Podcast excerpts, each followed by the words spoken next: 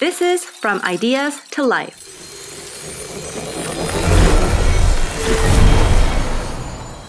Brought to you by Digitalist.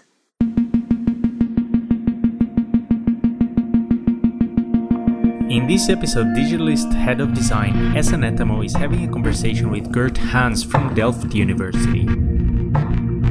He's also a senior partner in Fabrique, a creative agency with over 100 professionals operating in the Netherlands with the motto Challenge Reality. I'm Sergio Tavares, PhD and consumer scientist at the Digitalist Group, and I'm also asking a few questions today. We're covering here the importance of good presentation of work, how lean services are now implemented and presented in practice, and how consultants, agencies, and customers are dealing with new ways of working. Follow us through.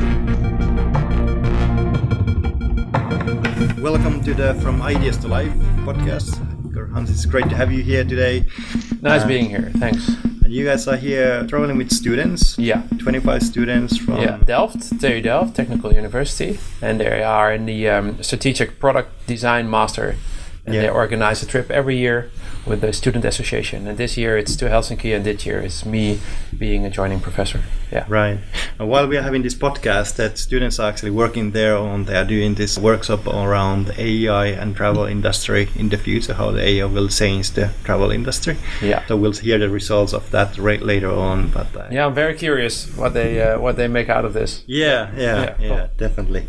So usually how we start this podcast is that we are interviewing designers or people who are affiliated with design design. And the first question we usually have is how did you get actually in the field of design in the first place? I um, studied industrial design engineering myself in Delft.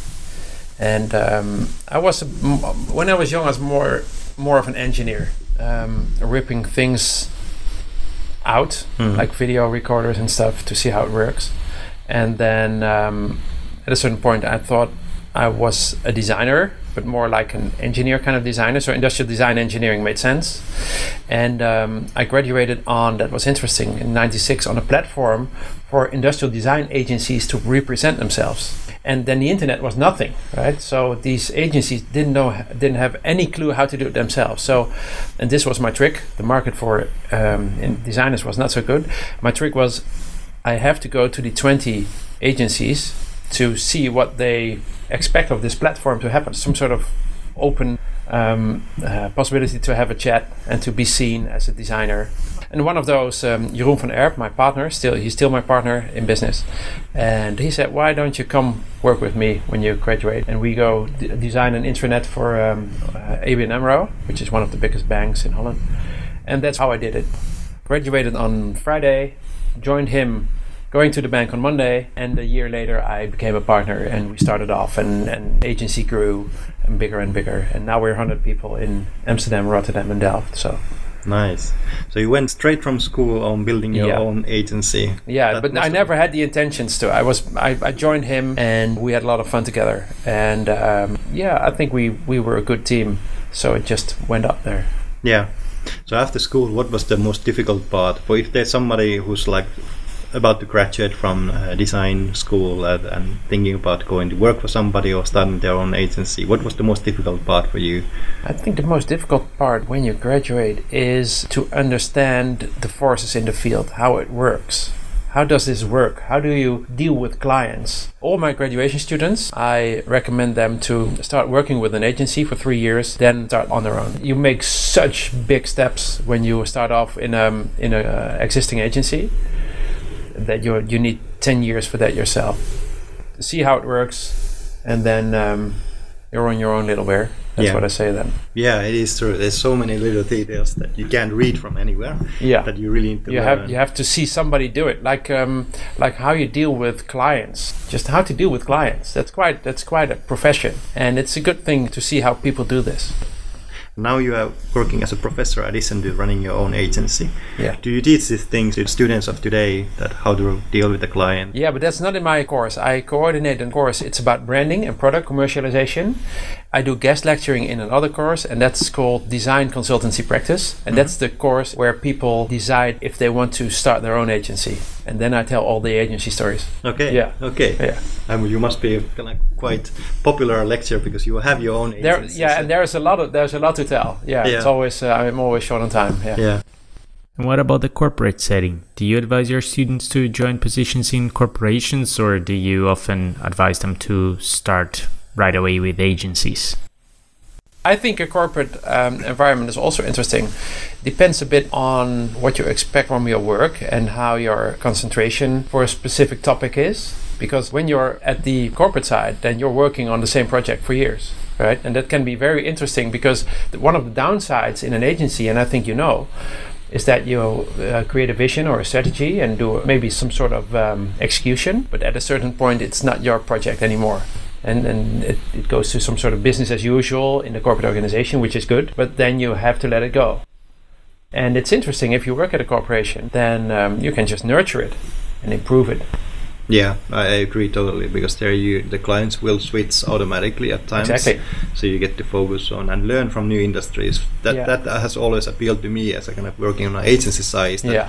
Whenever you go into a new client, you have to learn how what's the logic behind it, how does that business work, and uh, and so on. So you learn a lot. It's a constant learning of that. I'm not saying that, of course, in the corporate side you don't learn, but it's different kind of learning. yeah, it's there. a different kind of learning. Yeah. yeah, I agree. Yeah. How do you see the general role of consultancy firms into the digital field?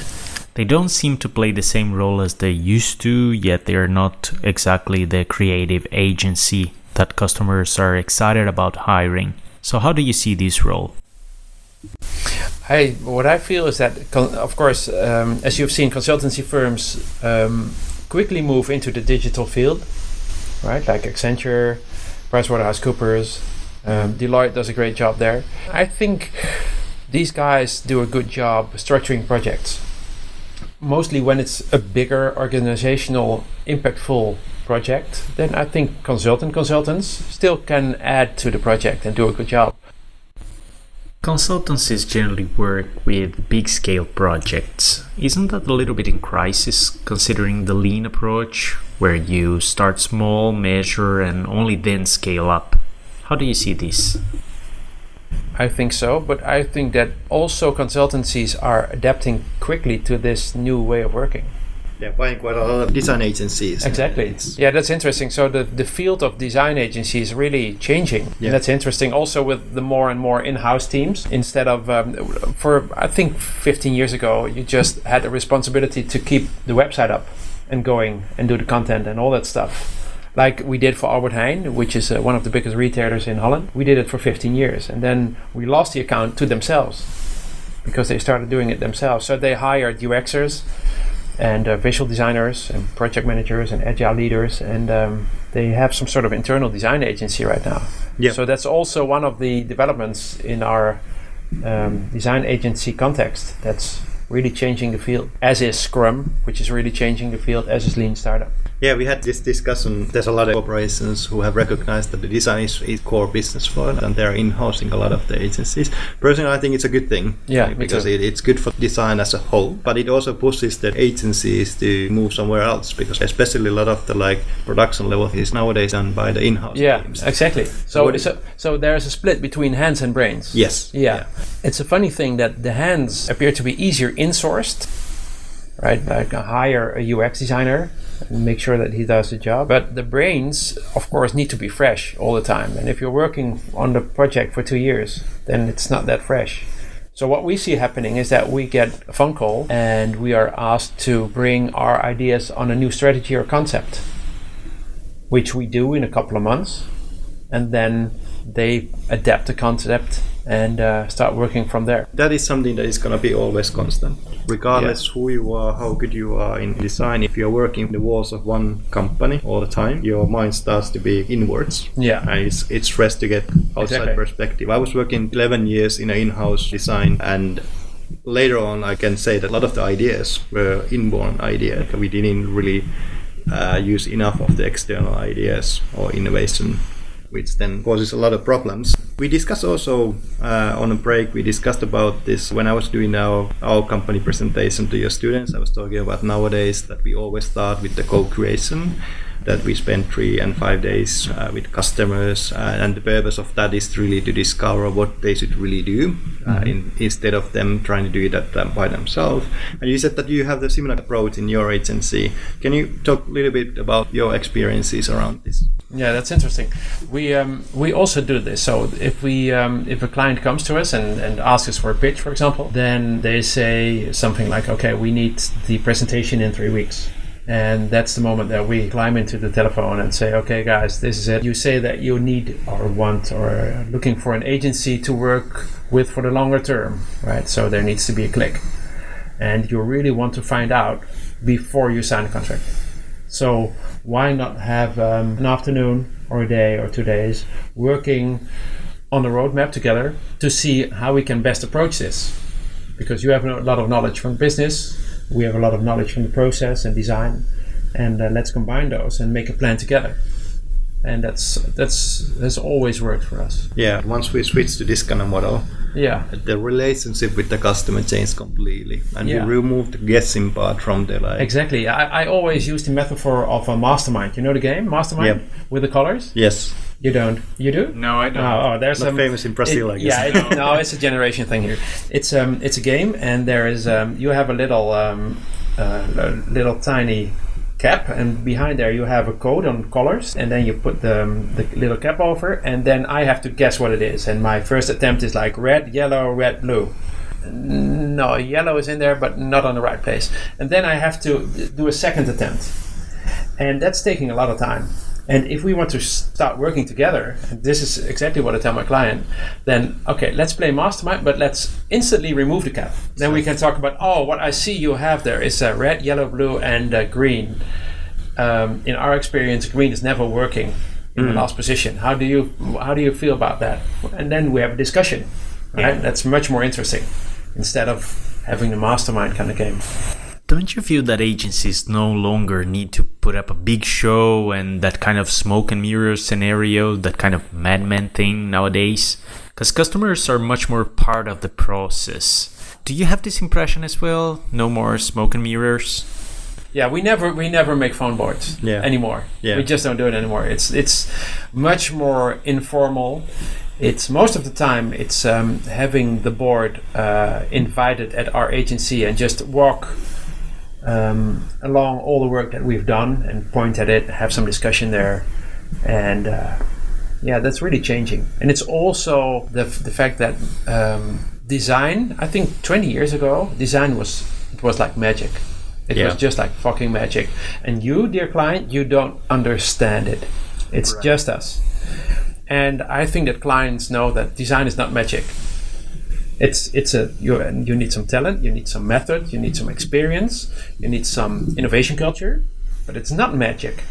last uh, podcast we had Jake Knapp, who's the inventor of the design sprint, and I think he coined the, coined it quite well. He said the design in the bottom line is about problem solving. Yeah, It's it, it's it's a craft. It's a, it requires skills, but it's, it's it's a skill that anybody can learn to a certain extent, and especially if you think about more the brains rather than the actual crafts. Mm-hmm. And I, I feel that like the, with when we do these kind of co-creations, it's more about we don't focus too much about like how does it look, but what's the thinking behind it exactly. and then, then how, how it looks is still important but that comes from nowadays way later whereas in the beginning or like a few years ago it was that you started with that you tried Yeah. to impress the customers with the like Oh, that looks beautiful. visuals and stuff And that's also changing the profession of the designer, as as lean startup is.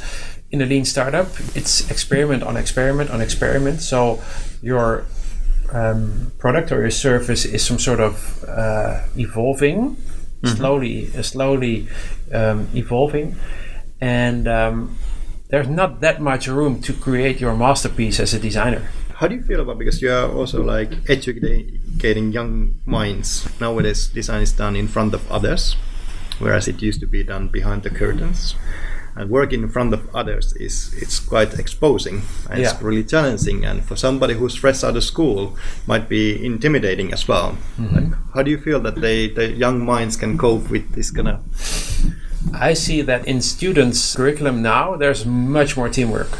So these students are used to a lot of teamwork with a lot of coaches around them. So I think the preparation for the professional phase is better than it was when we graduated. Yeah. But it still is. It's much. It's very much on how to behave in this context. For example, if you're in Scrum, that was interesting. I was in Scrum when I was the CEO of our firm, and um, I was in a team with my colleagues and some clients, and um, so we were in front of the Scrum board, and everybody had his post-its. And one rule in Scrum is you move your own post-its. Scrum Master is not going to do it because if he does, then he's going to manage you, and that's not how it works. So you have to move it themselves. And um, at a certain moment, I was just being the strategist service in that Scrum. So, so Gert Hans daily stand up. What did you do? Well, I did this and that, and um, and then Sanne said, "Okay, and now move the post-its." And a lot of his colleagues and my colleagues were a bit like, "Is he is he now telling Gert Hans to move his post-its?" Yeah. And to me, it felt really natural because I think he's right. He's a scrum master. Everybody does it. I just forgot, so that's a good thing. Yeah. But you have to to not be bothered by these kind of thoughts. Oh no, I cannot say it to, to the client. Oh no, I cannot say it to him, because then your scrum is not working. So you have to be very open, also to clients. Like, okay, um, you wrote a hypothesis, but I don't think it's the right way to do it. I think I, I can coach you on that and improve it even furthermore. And uh, but that that needs sometimes, depending on your client, needs quite some balls. Yeah. In, in another context, that it's the same thing that what what we recognize is that like when you are facilitating workshops, and and often there are like some key executives from the customer side of it, uh, who have like way over like they are way more senior than our facilitators.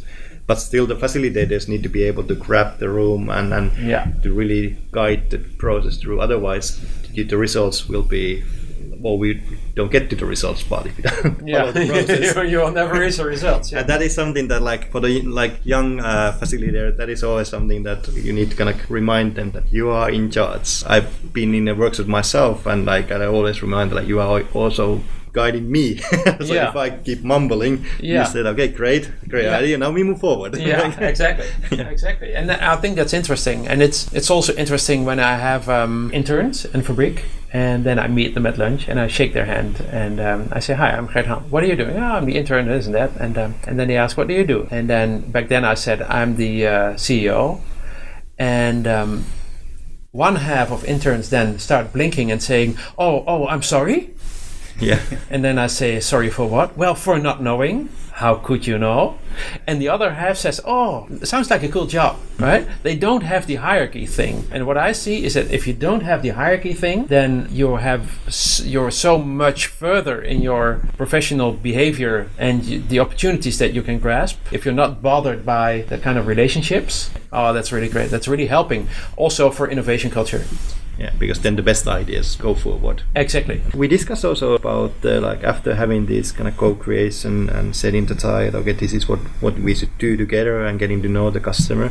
And then if you let's say that you are trying to build a service, we spoke about like instead of starting to immediately develop, to have experimenting phase where you are actually validating your thinking and, and testing whether you have the right business model and those kind of things. Are you guys doing that same thing in your Yeah, agency? yeah, that's what we do, and we do it according um, the Lean Startup, Mhm. the Eric Ries uh, book, Yes. and it's really helping out. We do the problem solution fit phase and the product market fit.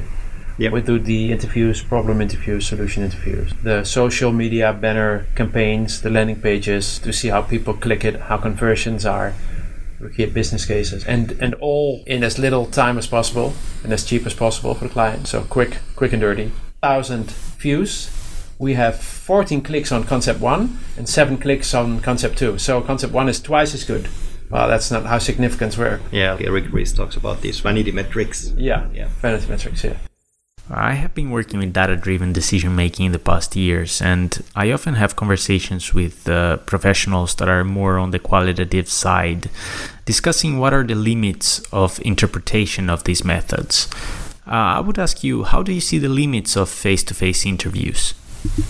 What, what, I think and, and often say is that in face to face interviews, we use them to gain insights.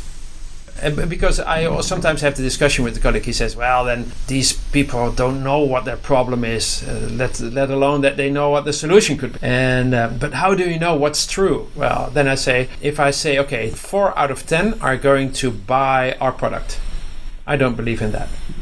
But what I do believe is that, for example, if I don't know what gravity is, and one respondent starts talking about gravity and shows how it works, you see, when I let it go, it falls down.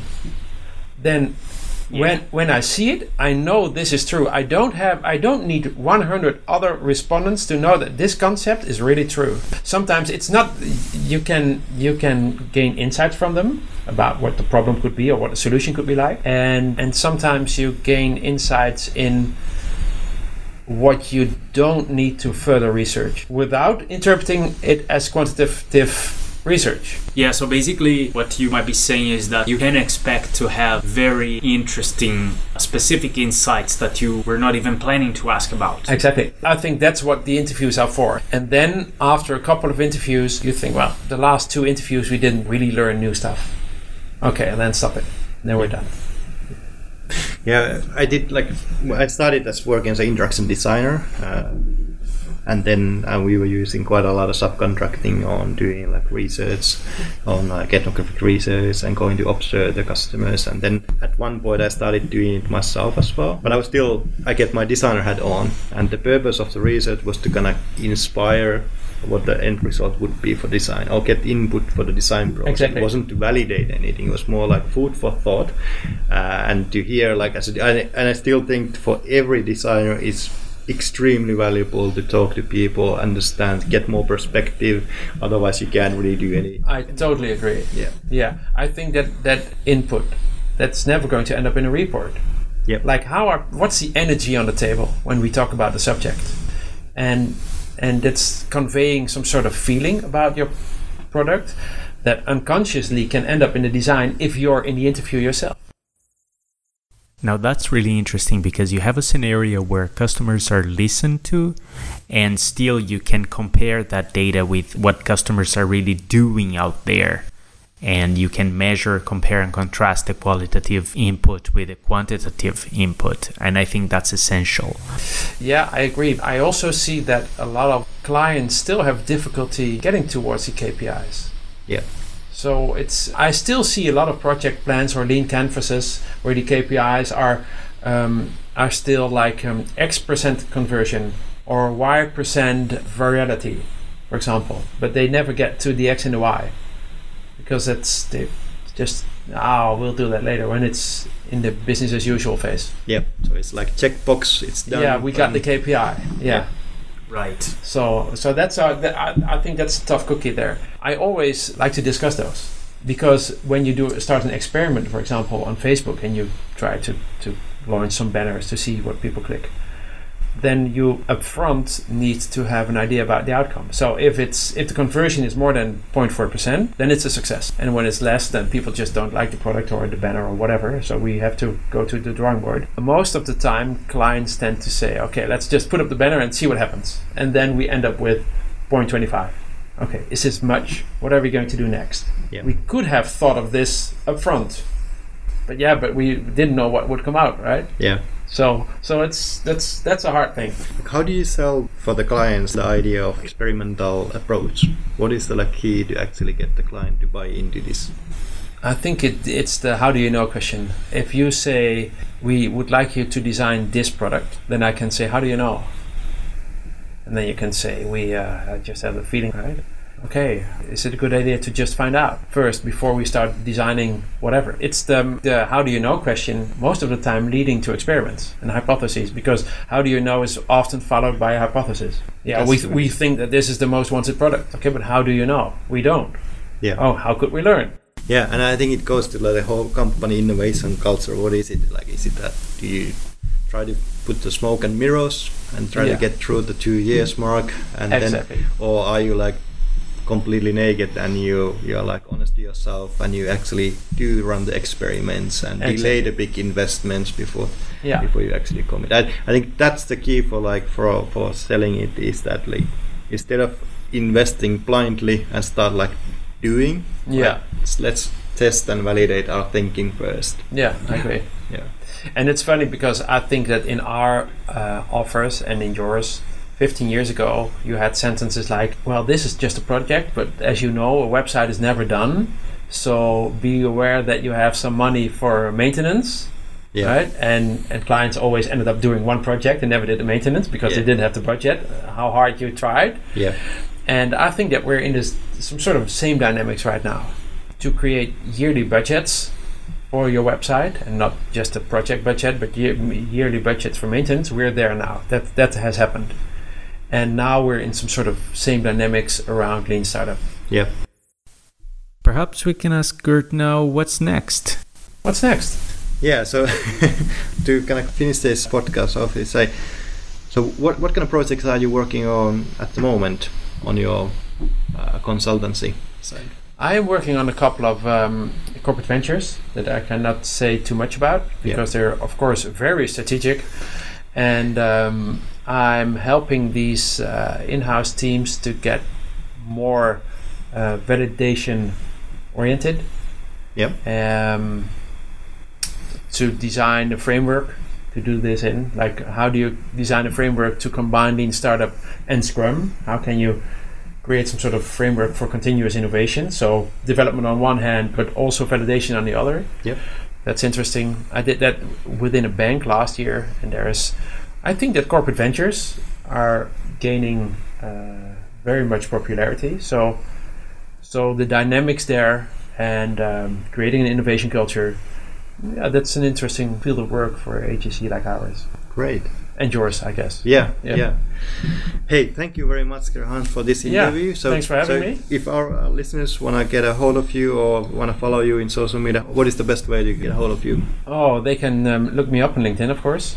Gert Hans, which is G E R T H A N S. Yep. And I also have blog posts on Medium. Yeah, So if you look at on the, under my name, then you'll find them. Yeah. I've been reading those. I really recommend your. Oh, cool. So. Oh, that's cool. Thanks. You clapped. You clapped the hands. I clapped the If you hold the button, then it claps even more. You know. Yeah. that. Okay. I- I like- yeah, yeah.